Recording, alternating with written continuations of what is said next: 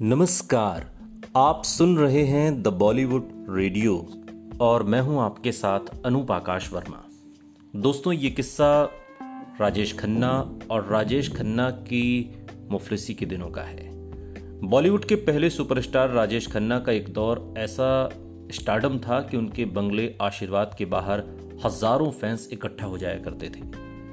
काका के प्रति प्रशंसकों की दीवानगी का ज़िक्र करते हुए एक बार सलीम खान ने अपने एक इंटरव्यू में कहा था कि आज भले ही मेरे बेटे यानी कि सलमान खान को देखने हज़ारों लोग घर के बाहर आते हों, लेकिन मैंने इससे भी भयानक नज़ारा राजेश खन्ना के घर के बाहर देखा है, जहाँ दूर दूर तक सिर्फ़ उनके फैंस नज़र आते थे।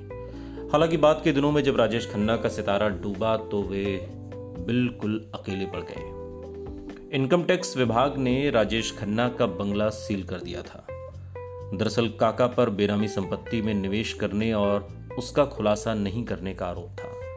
इनकम टैक्स डिपार्टमेंट ने उन पर डेढ़ करोड़ रुपए की देनदारी दिखाई थी और ऐसा नहीं करने पर उनका बंगला सील कर दिया था। इस घटना के बाद राजेश खन्ना शराब के नशे में डूबते चले गए। डायरेक्टर अशोक त्यागी ने उनसे जुड़ी इस दौर की जो तस्वीर है उसे साझा किया कि जब बंगला सील होने के बाद काका को अपने घर के बाहर बैठना पड़ा था। पत्रकार और चर्चित लेखक यासिर उस्मान, राजेश खन्ना की जीवनी में लिखते हैं कि राजेश खन्ना की आखिरी फ़िल्म रियासत के डायरेक्टर अशोक त्यागी एक किस्सा भूल नहीं पाते। वो अक्सर राजेश खन्ना से लिंकिंग रोड वाले ऑफ़िस पर मिला करते थे।